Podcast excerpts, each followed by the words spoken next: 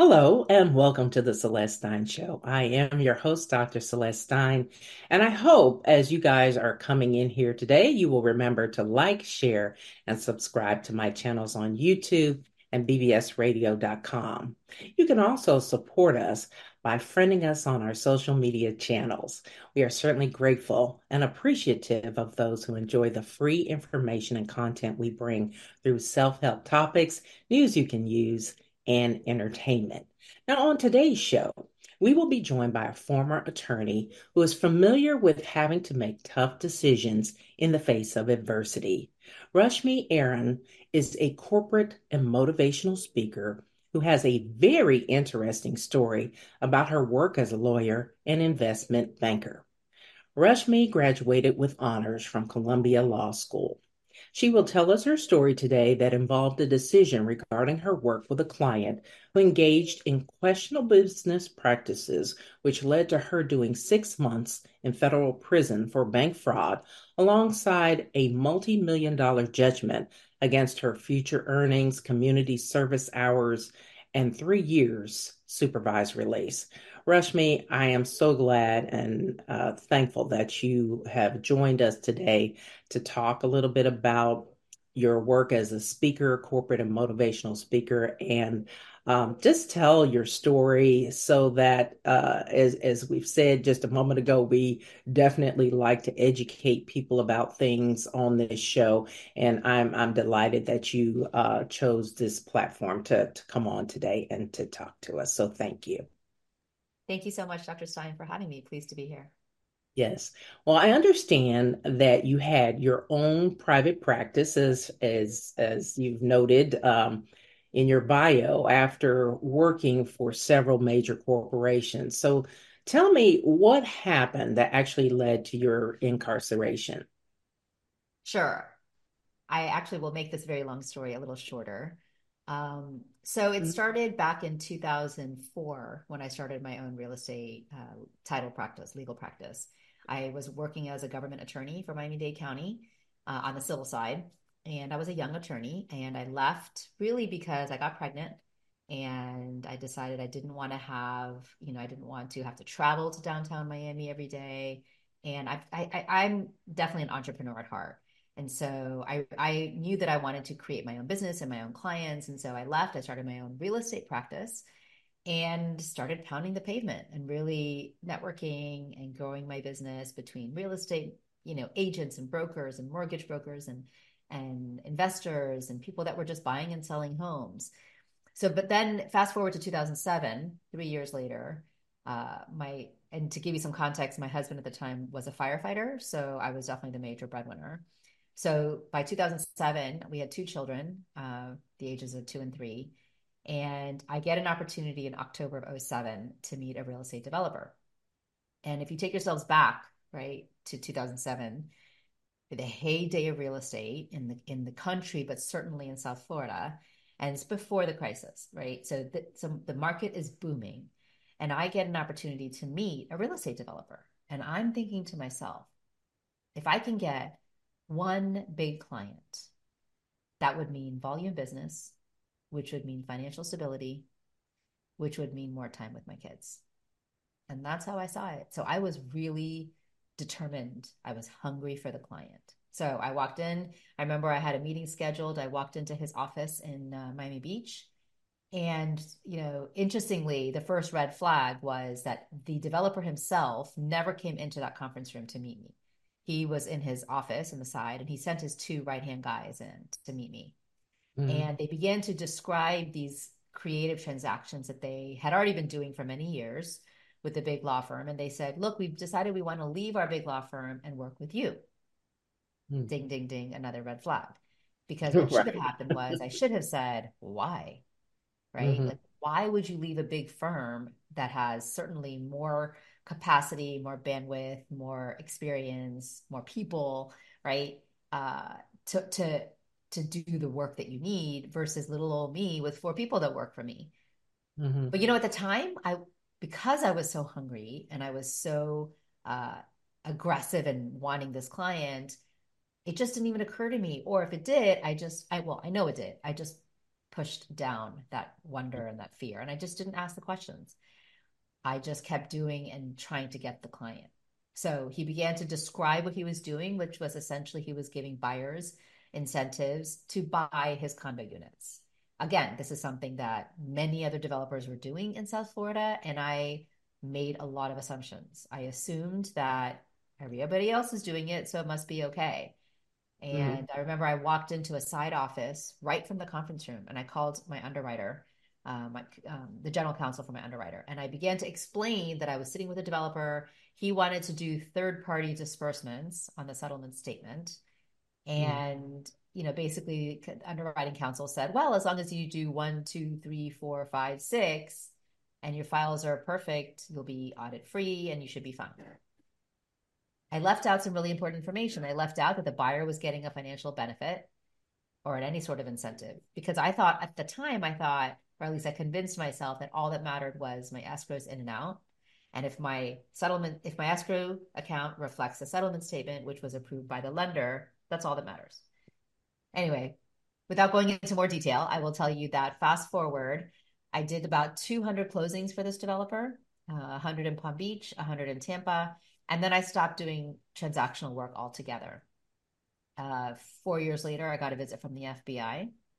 Mm. And no one tells you, unless maybe you've heard my story or you've been touched in some other way from a friend or a family, that when the FBI comes to your door, you can actually say, Hey, can I call you back with an attorney? Can I meet with you with an attorney? Because fear takes over. And human nature says, I didn't do anything. So I should mm. definitely talk to the FBI because otherwise they'll think I did something wrong. Mm-hmm. And the FBI knows this, right? They operate off intimidation. And so I ended up talking to them for four hours without an attorney. And everyone's like, you should have known better. Yeah, I should have known better. I went to an Ivy League law school. I'm kind of smart. I should have known. Mm-hmm. But I, I did. Did you did you actually learn about that sort of thing uh, happening um, in law school? I mean, not really. It's not something you learn about in law school. You know, in law school, you learn about the law. You don't learn about like the practical aspects of when the FBI comes knocking what you should do. Right. So no, I, I really didn't know. And I'm not in the criminal field. I'm a real estate lawyer. Uh, mm-hmm. Uh, so I ended up speaking to them. They left after four hours. Two years later, I got indicted. And that was a process um, in which the prosecutor kept calling my attorney and saying, look, Rashmi still has time you know, we just want to talk to her. Maybe we'll cut her a deal. This is after I got the grand jury subpoena. And I kept saying on principle, I don't know anything. What am I going to say? Mm-hmm. So eventually, when I was indicted, which was in April of 2014, I was indicted for one count of conspiracy to commit bank fraud and 24 counts of bank fraud. And I was still under this false pretense that I didn't do anything. I mm-hmm. convinced myself, right? Like you just, it's so easy to pull a cloud over our faces and our heads and our eyes and think we haven't done anything wrong. Um, and taking accountability is really hard. Um, yeah. Letting down that wall of perfection is really hard. And when I originally got indicted, I was going to plead not, I pled not guilty. And mm-hmm. then I mm-hmm. started to go through all the discovery with my attorney. And that was when I began to see that there was a lot of other things happening um, during that time period of 07 and 08 that mm-hmm. I didn't know about right? Like I knew that the buyers were getting in this incentive, but as it turns out, the developer was doing like seven other things outside of closing that I didn't know. Mm. See, none of that matters because if you're if you're indicted for conspiracy, all that the government has to prove is that I knew one detail. There could be 500 million other details in the indictment, mm-hmm. but all that matters is that I knew one. Wow. And ultimately, I pled guilty and I owned up to the fact that I did know that. I knew that one detail, and that one detail should have been enough for me to stop, or at least mm. ask more questions, or at least walk away. And so ultimately, when I pled guilty, I decided I had to walk away. Uh, I well, when I pled guilty, I decided I had to own up to what I did because I didn't walk away. And mm-hmm. you know that that ownership part was really really hard. Uh, and I'll say, like you know, taking off the fighting hat and putting on ownership is probably the hardest thing I've ever done in my life up, in, up mm-hmm. until that point. Yeah. So I ended up, um, when I pled guilty, I decided to plead guilty in August of 2014. And uh, the trial, the trial originally had been set for December. So once I pled, that trial was off. And um, I then did this very intentional thing. I wanted to make sure that nobody in my community in Miami, and I'm very involved in my community. I sit on a lot of boards in Miami. And so I didn't want anybody to read about it in the paper. I didn't I didn't know if there was going to be a press release. I sit on a lot of boards in Miami. So like I was like, oh my God, all of these nonprofit executive directors are going to be affected by my work, by what I did. So I, because I'm very anal, I made a spreadsheet of like everybody in my life, meaning from like my whole life. People from kindergarten, people from high school, people from college, all the way up till present day, including my children's friends' parents and my children's teachers, the headmaster at my children's school, my cycling and running friends. Like I literally called everybody. And and what I did was I made this list and then one by one in January 2015 I started to call people. Mm-hmm. I can hmm. tell you that I could only do like four or five calls a day because this is, you know, 9 years ago. I was so emotional.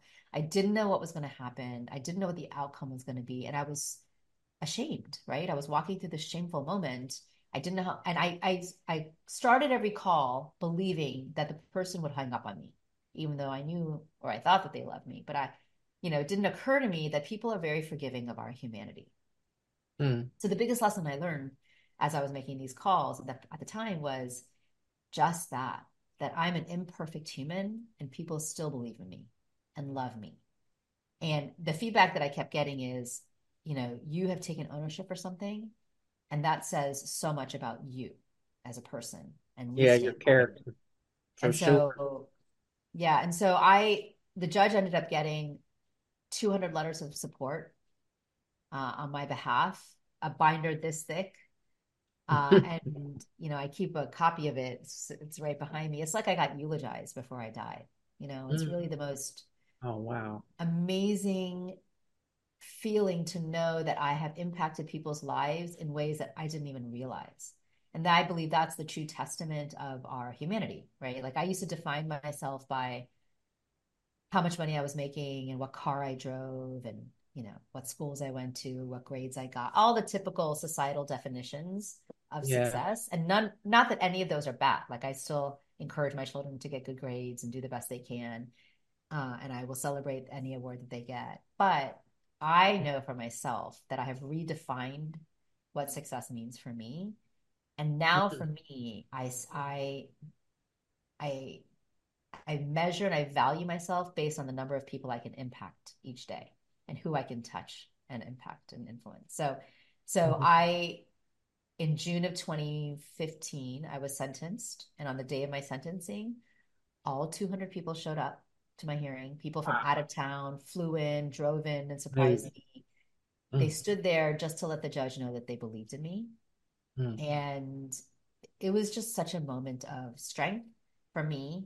Um, I apologize to my community and to the judge and to my family for having made bad decisions and promised to do better. So mm-hmm. then I got I had 60 days to surrender. And I remember my my now ex-husband and I were very open with our children. We wanted them to know the truth. Mm-hmm. We both of them are athletes so we put it to them in athletic terms about you know when you do something wrong or you don't listen to your coach you'll be penalized. Like something will happen you might get pulled out you know from the game or have to sit out a set of downs because my son was playing football at the time. Uh, and but mommy has done something um, wrong and she's going to have to go away for a year. And that mm-hmm. was as hard as it was it was probably the best thing i could do for my children. They were seven and eight at the time. They mm-hmm uh, sorry, eight and nine at the time. They were nine and 10 when I was in prison. And when I surrendered, um, I certainly had a spiritual journey as I went through this process. And so I, I kind of walked into prison with a very positive outlook. Like, God, I don't know why this is happening, but there must be something good that's going to come out of it. And that faith of um, understanding what I can learn about the mistakes that I have made and the bad judgment that I have made I knew that there was something I could do um, with it and learn from. So uh, mm-hmm. I served, ultimately, I served about six months in prison. Um, and the reason I got out early, I was sentenced to a year. And mm-hmm. I got mm-hmm. out early because I was asked to testify in another case. Uh, oh, so back, I'll back up a little bit. I was the government's main witness in April before I got sentenced um, because there was a co defendant that I testified against. which was the developer's right hand guy. The developer Okay. himself never got indicted. Mm. Wow. Um, yeah, people usually like gasp when they hear that. Uh, Yeah, that's crazy. his right Mm. hand guy was indicted. I testified against him, uh, which is why I believe I got a year, you know, for a lot of reasons, I think. Um, but part of it is because I helped the, the government a lot.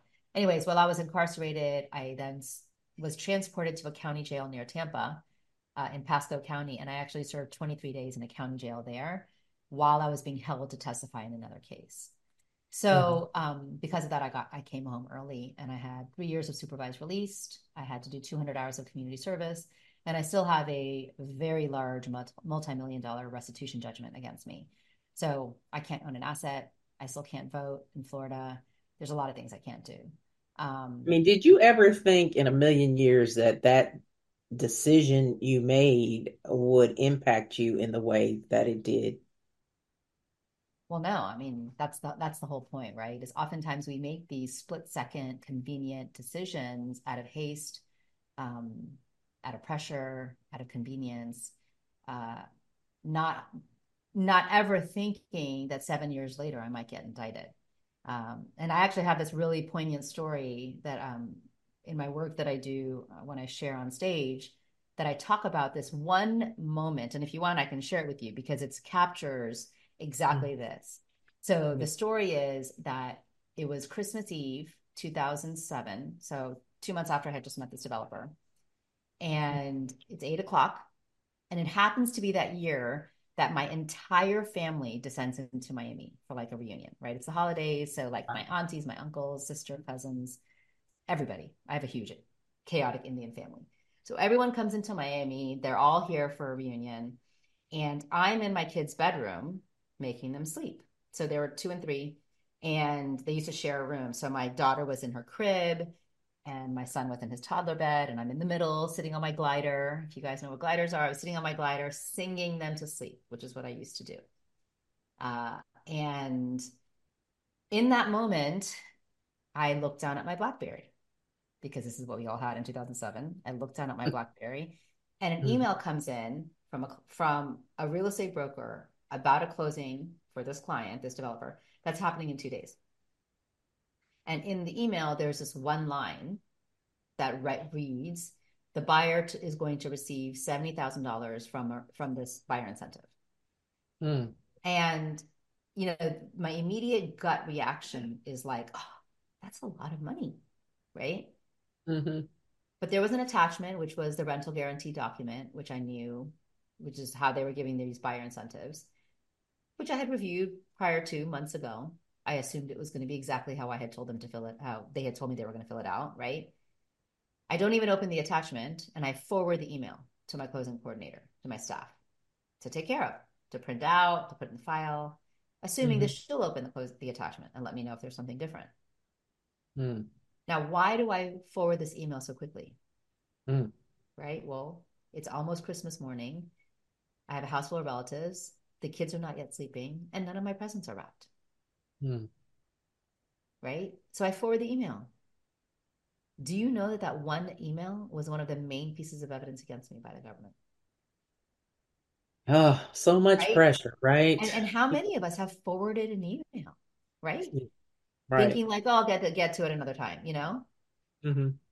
I mean, that's why it's so important to share this information because it's just like something you think would or could never happen, you know. And um, so, you know, when you think about stories like this, it's just, you know, I think, uh, like you said, there's something that can be learned or garnered from every experience that we have that certainly um, should be shared so that, you know, other people can can think about and be more thoughtful because uh, if you think about the times that we're living in now and all the things that are happening and going on, you know, it's so yeah. important that we hear from other people, um, you know, just like ourselves that are living life every day. And, and obviously, um, sometimes crazy things happen, you know? Yeah. Um, one thing, um, you were talking about some of the things, you know, you know, let's, if, if you wouldn't mind, before we go to break, um, can you just kind of summarize if you had to relive, um, any of this over, which I hope you never have to, obviously. But if if you could go back, what would be uh, some of the things that maybe you would have done differently if you had the chance? Um, you know, I know you talked Yeah. about a few, but you know, Yeah. if if you were, I know you talked to law students, I'm sure, and and uh, people in the legal profession and others. Um, it, it, when you're talking to them, what, what would you tell them if if you could do this and and and have a, a redo as as far as what you would do differently? Yeah, I often get asked what are my inflection points. Uh, so the first major inflection point is the day I met the developer. So if I could go back to 2007, October, and I walked into this guy's conference room, one, I would have demanded to actually meet with the developer. And two, I would have given all of the facts to my underwriting counsel and asked the questions I should have asked, which is, why are you leaving this big law firm? Why do you want to come work with me? You know, like actually dug deeper instead of being flattered that they wanted to work with me. Um, I, so that's one, because I think that had I, I know that had I just dug a little deeper, I would have found out that they were just trying, that they, that big law firm didn't want to work with them anymore they knew that they could prey on a vulnerable single small Yeah. female firm, right? Who was hmm hungry for work. So that was, I think that's a big part of it. The hmm second inflection point I would say is there were definitely these moments like the story I just said on Christmas Eve where where my gut was talking to me and I just got really good at shutting it down. And oftentimes I think we all do that, right? We all, our inner voice is talking to us and we don't want to listen because we're comfortable in what we're doing or we like the results of what we're doing, even though our gut's saying, hey, man, this doesn't sound right. Or hey, I don't think you should be doing this, right? So there's a mm-hmm. lot of times that we don't listen to that gut, which could be our moral compass, the universe, God, karma, energy, however, whatever you want to call it. We all have it. We Yeah. all know it's there and most of us don't listen. So Yeah. So so that's that's the second. The third is when the FBI came, I wish I would have, you know, said to them, "Hey, can I call you back with an attorney?" and actually had time to process and think through um, the real consequences of an FBI visit. I just didn't know any better, you know, Mhm. and and I wish I would have. So th those are like in terms of the chronology, those would be the three main inflection points. Yeah. I mean, yeah, it's it's always good to reflect and think back and also, you know, share that information as I mentioned before. We're going to take a quick break, and when we come back, we're going to be speaking with Rashmi on her work as a corporate and motivational speaker. We'll be back right after this. A lot of things have come to a screeching halt due to COVID 19, but you should know that the court system in Tennessee is still open and holding in person hearings for orders of protection and other types of abuse cases. If you have a hearing date, double check on where your hearing will be held. If you need assistance on an order of protection or temporary restraining order, contact the Legal Aid Society at 1 800 238 1443 or visit our website at www.las.org. And welcome back. We're talking with Rashmi Airan today, and we're talking a lot about leadership and decision making, and what a powerful story um, Rashmi has had with her career, um, and and some of the things that uh, she's been sharing with us.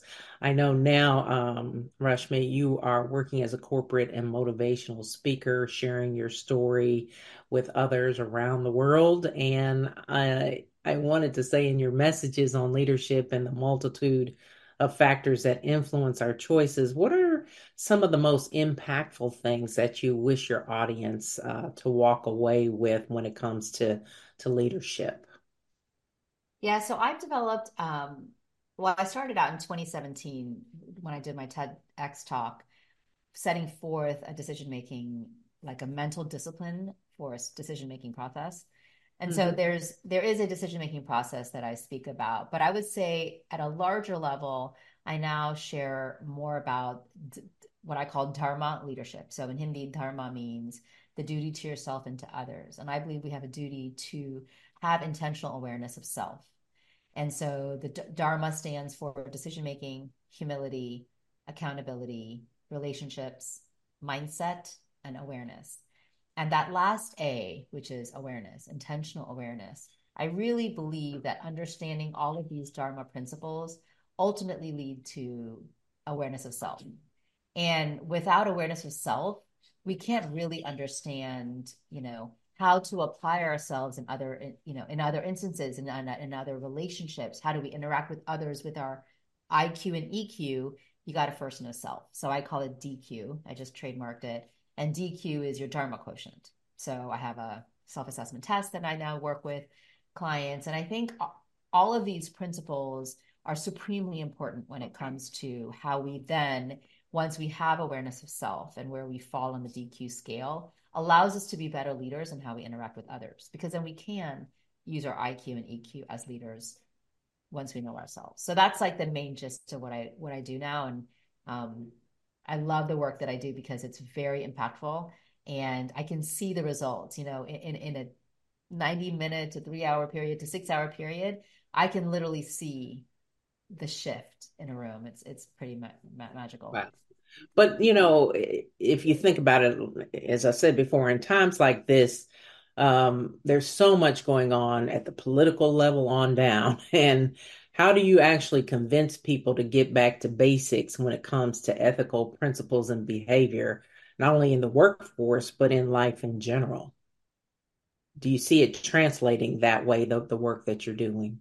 I do. I mean, so much of my work. I mean, I actually started it started in the ethics and compliance space back in 2016, uh, and and the whole concept of accountability, vulnerability, integrity, authenticity requires us to constantly be thinking about what we are doing and is it ethical? Because it's not just is it legal, is it ethical?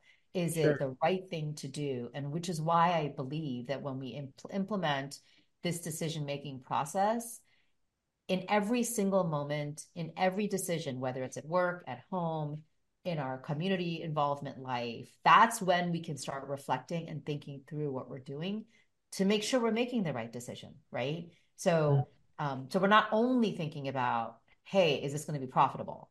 Hey, is this going to get me my client? Hey, am I going to be able to keep my client? Which is where I was at. But more is the decision I'm about to make the right decision given the consequences of what I'm about to do, right? Like, and and the, there is a four step decision making process, four steps in the decision making process, which is pause, listen, reflect, decide. Right. It is not rocket science, right? Mm-hmm. But unless you actually build this into your everyday, every moment of how you make decisions, it's mm-hmm. not second nature. And most of us don't implement a decision making process because we're just doing, right?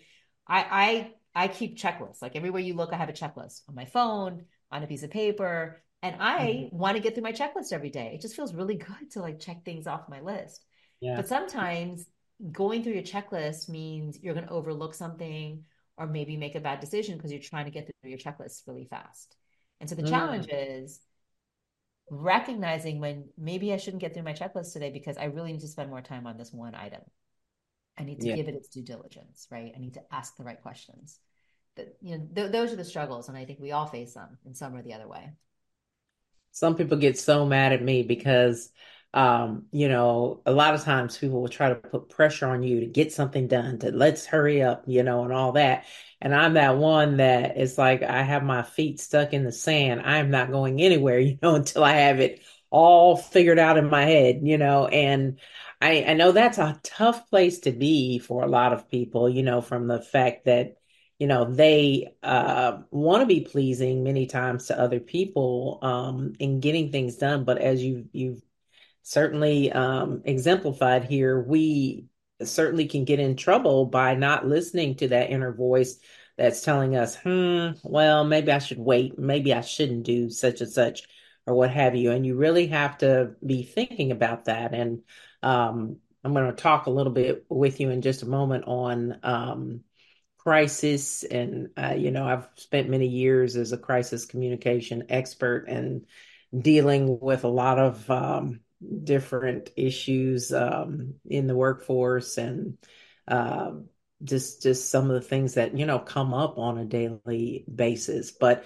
it's those moments that really define us as uh, or sets us apart from the rest of the pack in terms of how we lead. And in in getting into that, I want to ask you, how would you define leadership? What does leadership mean to you?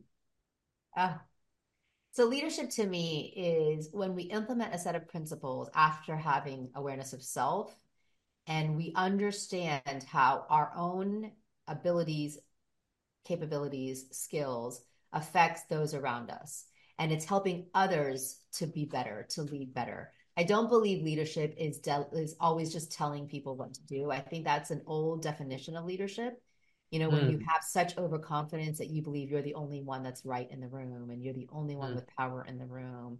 Um, right. I believe a good leader is actually creating other leaders and building and and and supporting people around them, giving right. people the tools around them that they need to then also be successful. Yeah, and most importantly, listening. A good leader, I think, is a good listener. Somebody oh, yes. who is really hearing what people are telling them, you know, as potential issues and really taking that into serious consideration uh, when decisions are or tough decisions have to be made. And sometimes that just doesn't happen because sometimes we're there's so much going on. Um, those in leadership may be trying to just get to a particular objective, um, an end result, when. Sometimes you may need to wait to have more information to make you know a better educated choice or decision that's going to impact or affect people in in sometimes a very big way so I you know it's that, interesting because i just did a blog post uh, just before the holidays about Satya Nadella from Microsoft. And I was analyzing, I analyzed his leadership style. And the thing about Satya Nadella that has led him to be so successful and globally respected is his humility. And mm. that humility allows him to, like you said, listen.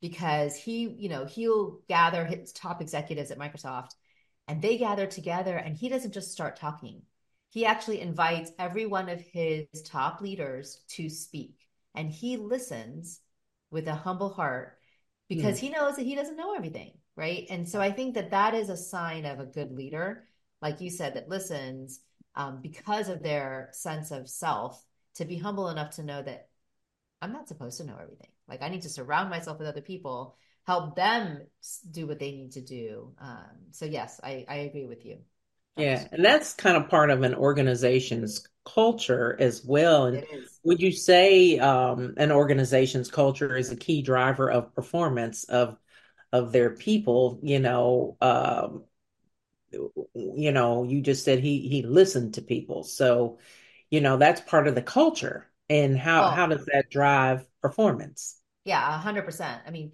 I, I I so I think leadership is a set of you know human performance methodology that an individual or individuals possess right that they have that they learn that they that they hopefully demonstrate and that immediately impacts the organizational culture which i believe immediately impacts any organization's bottom line because sure. it creates loyalty amongst the team. It creates better retention in the team you know which then leads to better customer and client base um, return customers and clients. And all of that adds to not just the organization's long-term sustainability and health but also the culture itself is a positive nurturing mature place to work versus you know mm-hmm. and there's so many there's so many cultures we can point to that haven't had that um, but I, you know i don't like to talk negative but we can talk through places that are positive uh, and i always like like I, I like to use starbucks as an example because starbucks is a very um, accountable open place to work from mm-hmm. you know past experiences we could use a philadelphia incident um, and the D, you know how he how the ceo closed every store globally for a dei training on a specific day. Not because he had to but because he took ownership right? And that takes a lot of humility for a leader.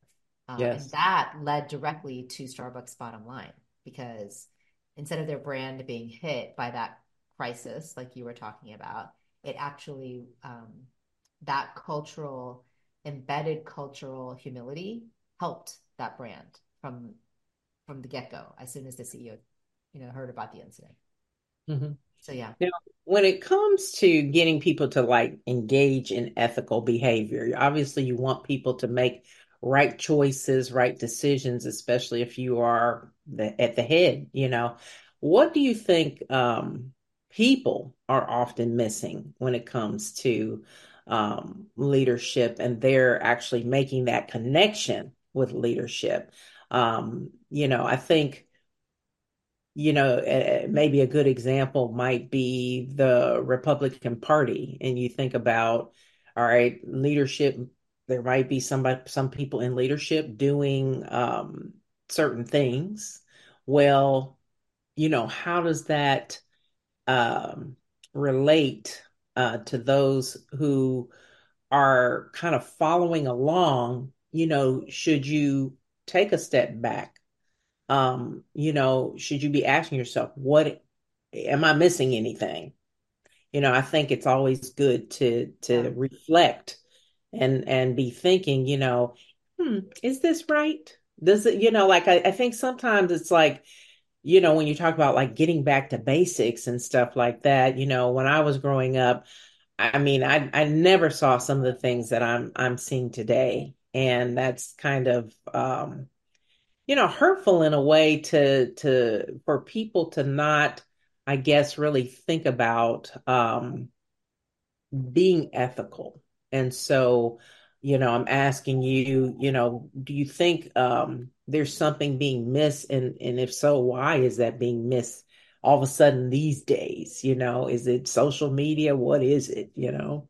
So I will challenge you a bit because I don't think it's that people are more or less ethical today than, than they were. I do think that media outlets and social media allows us to highlight those people more than it was Mm, you know, 20 years ago for sure when we were growing up. Uh, Yeah. and so even though it was happening when we were kids, um, it wasn't it wasn't so easy to highlight it, right? You, you couldn't just Google something or somebody couldn't just take a video and post it. So I think that there's Right. that. But I do believe that there's a lack, there has always been uh, a lack of vulnerability uh, and, and this ability to recognize that if we can actually own up to something that's hard, that actually is a powerful strengthening thing, which is like my, I, I believe I have learned this all too well, given the work that I do. Um, but most people keep digging their hole deeper because they make that first bad decision or they make they do some that first thing that's not ethical or not right. And then they don't they keep wanting to hide from it. Then they you know and you know to use your example or not like you know they people can grab others around them and convince them to go into the hole with them and mm-hmm. and create this facade. And so i think that it's it is easy to continue to pretend like there's nothing wrong and that i haven't done anything wrong because if you can get enough people to buy into your story and to support that false story the false idea then you can keep per- perpetuating it Right. um, the challenge is once you finally do own it, um, you fall harder. So it's one of the things I always tell people is, you know, Mm, when you recognize that you've done something, as hard as it is in the moment, it's better to take accountability as soon as you recognize it versus a day from t a day from now, a year from now, five years from now, because the consequences will be much worse as time goes on Yeah. in I mean anything, that. whether it's a relationship. yeah. Mm-hmm. Well, you know, having studied public relations and, you know, uh, strategies and tactics, um, sometimes those those strategies and tactics, you know, can be used in a certain way to, as as well as rhetoric, certain rhetoric can be used to kind of get people to follow in that direction. But I mean, I just would say I, I've always been the type of person that I always like try to find out for myself. You know, a lot of people can say things, but um, I like to make sure I have all the facts. That's part part of the reason I became a journalist for many, many years. Um, you know, is is that I really wanted to know um, all sides of a story. And I I had a, a father who um, he read everything. Um, you know, he had like 10 papers that would come in the morning. I mean, and he'd have everything read before he he took off for work, you know, and, and would watch the news as well. And I was like, why are you, oh, that's so much work. Why are you, you know, reading all this stuff? And he was like, you know, you can't get to the truth unless you know like everything. You have to know there are all types of stories. Then there's this opinion and that opinion. Well, you have to know everything before you can really make an educated uh, decision about something or or be knowledgeable. You know, so half the the key here is education as well. So um, I think you know some great points being made here. We're going to take another quick break, and when we come back, we're going to talk about the importance of appropriate decision making. We'll be back in just a moment. When it comes to relationships, there are some obvious signs you can use to spot someone who might be abusive. First, they have a tendency to want to rush into a relationship. They may also show signs of jealousy and mistrust, and you could find they expect you to be perfect and will try to cut you off from other important relationships. They could also be abusive towards animals and children. To learn more about the signs of dangerous individuals and how you can identify and avoid unhealthy relationships, contact the Legal Aid Society at 1 800 238 1443. And welcome back. We're here talking with Rashmi Airan, and Rashmi is uh, going to enlighten us more um, on her journey and uh, just the whole process of ethics, leadership, morals, uh, decision making. And so, Rashmi, I wanted to ask you. Um, you know, it seems like over the past several years, there there has definitely been a lot of corporate upheaval, government and global government unrest, uh, a lot of questionable acts on the part of leadership. With that in mind, what is your mental process for actually problem solving acquired through your own experiences? I know you talked about that a little bit before, but um, yeah. do you so, do you have any other um, thing you'd like to go over there? Yeah. So the decision making process, um, first, it takes a commitment to the mental discipline because it's not easy. Uh, I do think that most of us are stuck in this hamster wheel, right? And we keep running around this hamster wheel faster and faster and faster. Or, like I like to say, we're running around the race course of life.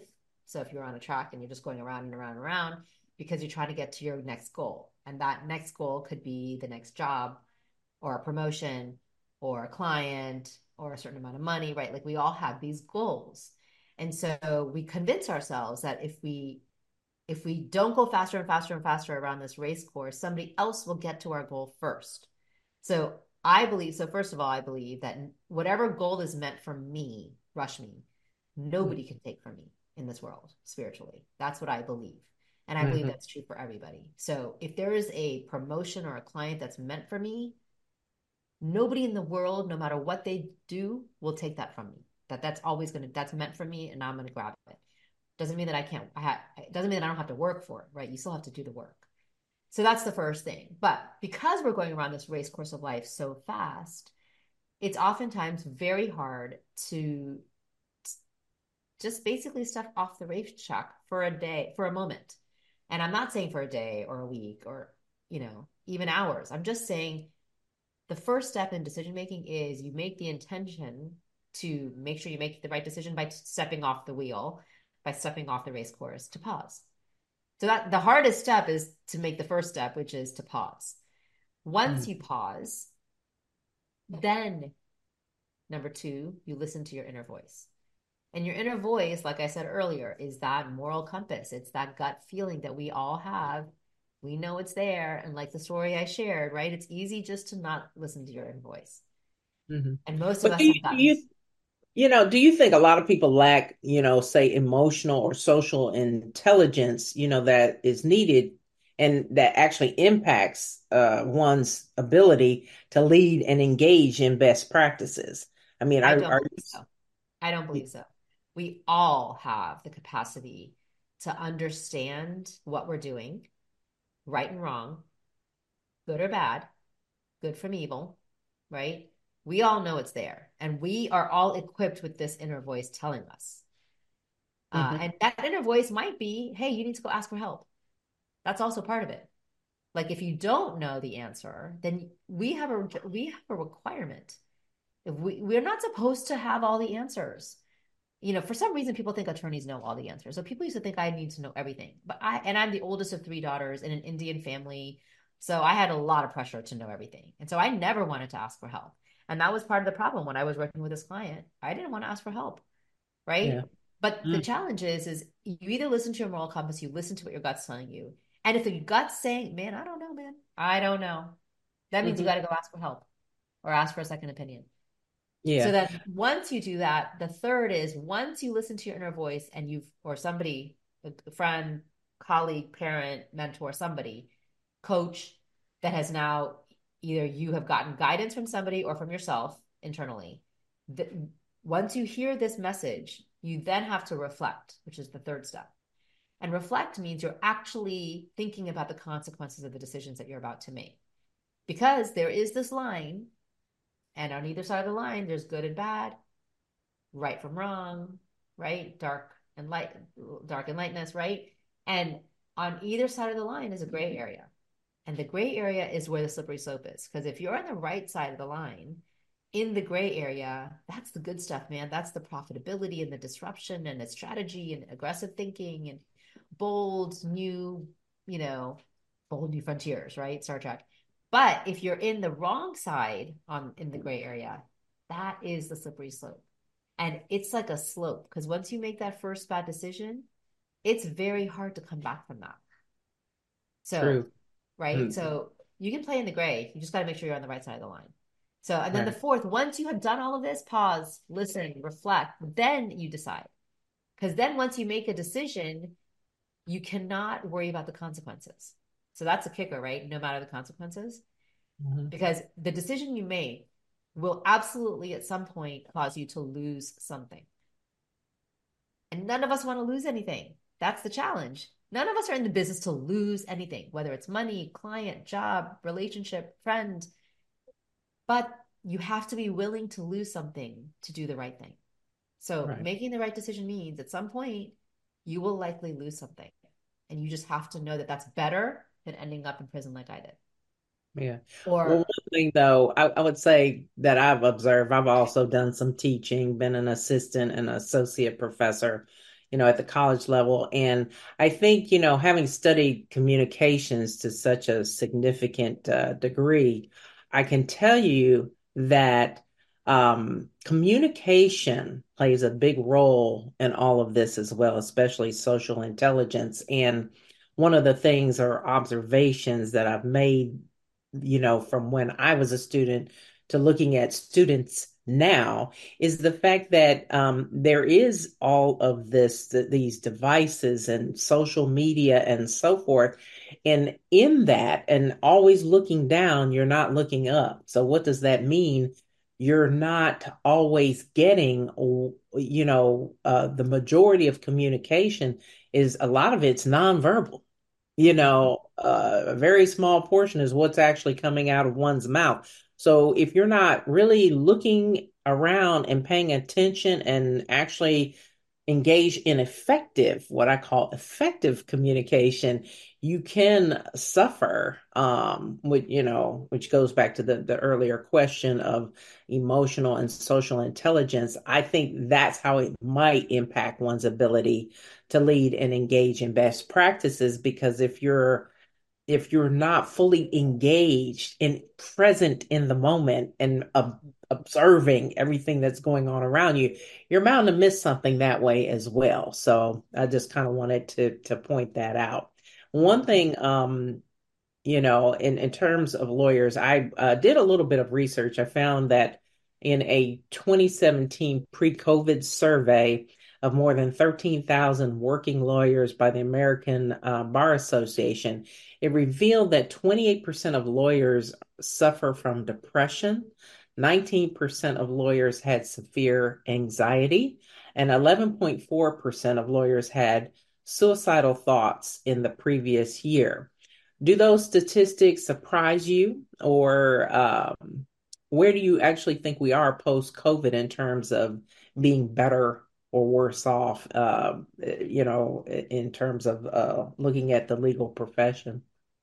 Hmm. It's interesting. Those numbers are not shocking to me, but I also have very personal history uh, in my family with mental illness. And mm-hmm. um, I know that the Florida bar last year, mental health was a was like the main focus of the Florida bar president, um, who I know, and I know that my mom is my parents are both, but especially my mom, leaders in our community here in South Florida in the mental health space and co-founded a nonprofit to help um, mentally ill, mentally mental illness challenged individuals in our community for housing and treatment and options. And so it's not surprising because lawyers are humans and um, mental illness is not discriminatory uh, based on profession or gender or age or race or culture. My sister passed away in 2019 from mm, uh, mental health related um, mm.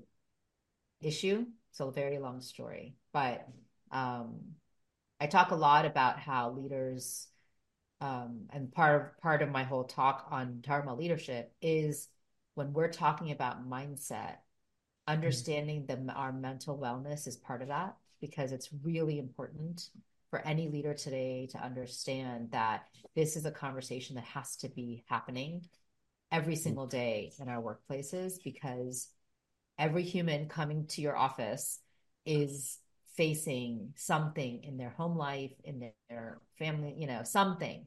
We all go through something, right?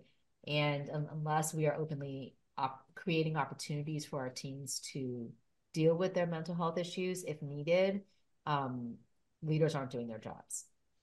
Mm-hmm. And I think that in, in our communities as a whole, there is a severe need for more treatment options, for more housing options, for the insurance companies need to completely change how they handle um, mental health claims. Um, mm. I mean, I could go on forever about this topic because I'm I'm personally impacted by mm. it, um, and so um, it's it's certainly a topic that needs a lot more conversation. Um, the stigma Absolutely. around mental health, and obviously you see that I talk about it very openly because it's really important. I think that we talk about it. Mm. Absolutely the stigma I think is starting to subside a little, but it's you know it's not there yet, and people are. Um, I mean, I'm like thinking about both of my children, one who's in, a freshman in college and one who's about to be a freshman in college. And it's something that I talk to them about because it's really an important conversation. When kids leave for college, that is when most individuals become um, prone to like you know, having some sort of mental health breakdown. It's really important that those of us as, that are parents are on top of it and having conversations with our children about it, right? Like it's really vital. Yeah, I've, I've heard so many stories, and having been a college professor, I've dealt with many, many yeah, stories, and sure. uh, real life situations and yeah. um, it's so important for people i think to realize that to like you said get rid of the stigma that's been attached to that and you you brought up a very important point earlier just about just not being ashamed or afraid to ask for help that goes across the board you know when it comes to decision making you know so many people um, in the workforce haven't I guess, necessarily had mentors. Some people have, some people haven't. And so, how important is that to have somebody that you can actually go to and talk to, ask questions, share with? Because that's how you get through a lot of these things. And what a powerful story you told earlier of 200 people coming out to support you. Man, that's amazing. You know, that um, in, in, in the courage it took for you to actually call them and share with them. And I found that when I do the same thing, it's so um, refreshing to know that you're not alone sometimes, or to know that there are other people that will, you know, step in and say, Hey, I mean, I've been surprised when I've shared certain things with people. They're like, Well, that's nothing, you know, in terms of what I went through, you know. And then, I mean, you know, and you're just shocked because you can't believe that somebody has even uh, come close. But, you know, so many times people, I think, um, think they have to be perfect. And the fact is, we're all um, human beings and we make mistakes. And the it's not I think what we are are having to deal with, it's how how we deal with it, you know. So you know, think... it's interesting because I I actually talk a lot about the constellation of stars around me, and mentoring is a big part of my work um, and a big part of what I talk about because relationships is the R in Dharma, and I believe the relationships one huge prong of it is mentors, uh, and and I I like you said I do a lot of work at universities across the country both undergraduate and graduate schools. And what I tell students is seek out mentors. And it's not always somebody that's in your line of profession or chosen line of profession. Yes, mm. of course, seek out mentors in that line in your line of profession as well. But seek out mentors just in the community because you have heard about something that they've done and you respect them for that because you want to learn from their sense of humanity, from who they are as a person. And when you come from a place of genuine authenticity about wanting to learn from somebody and create a relationship in that way, you create lifelong mentors. And why do I why did I have 200 people at my sentencing hearing and writing letters to the judge for me because I walk into every relationship from that place. And sometimes I, you know, will hear about somebody and I'll just reach out to them after having met them once and ask them to be my mentor. Like literally just say, will you agree to be my mentor? Because the worst thing that can happen is they say no. And I'm right. 52 and I still ask people to be my mentor. Right. So it, young people need ending. to hear that. It's, yeah. so true. So true. It's well, a never ending, yes. never ending commitment to learn. Yes, for sure. Well, this has certainly been a very informative discussion with you today, Rashmi, and I'm so thankful that you joined us to tell your story. Um, this so is all the time. What I'm sorry? I said thank you so much for having me. Oh, absolutely, absolutely. We we will have to definitely talk more with each other. I mean, it's just been awesome.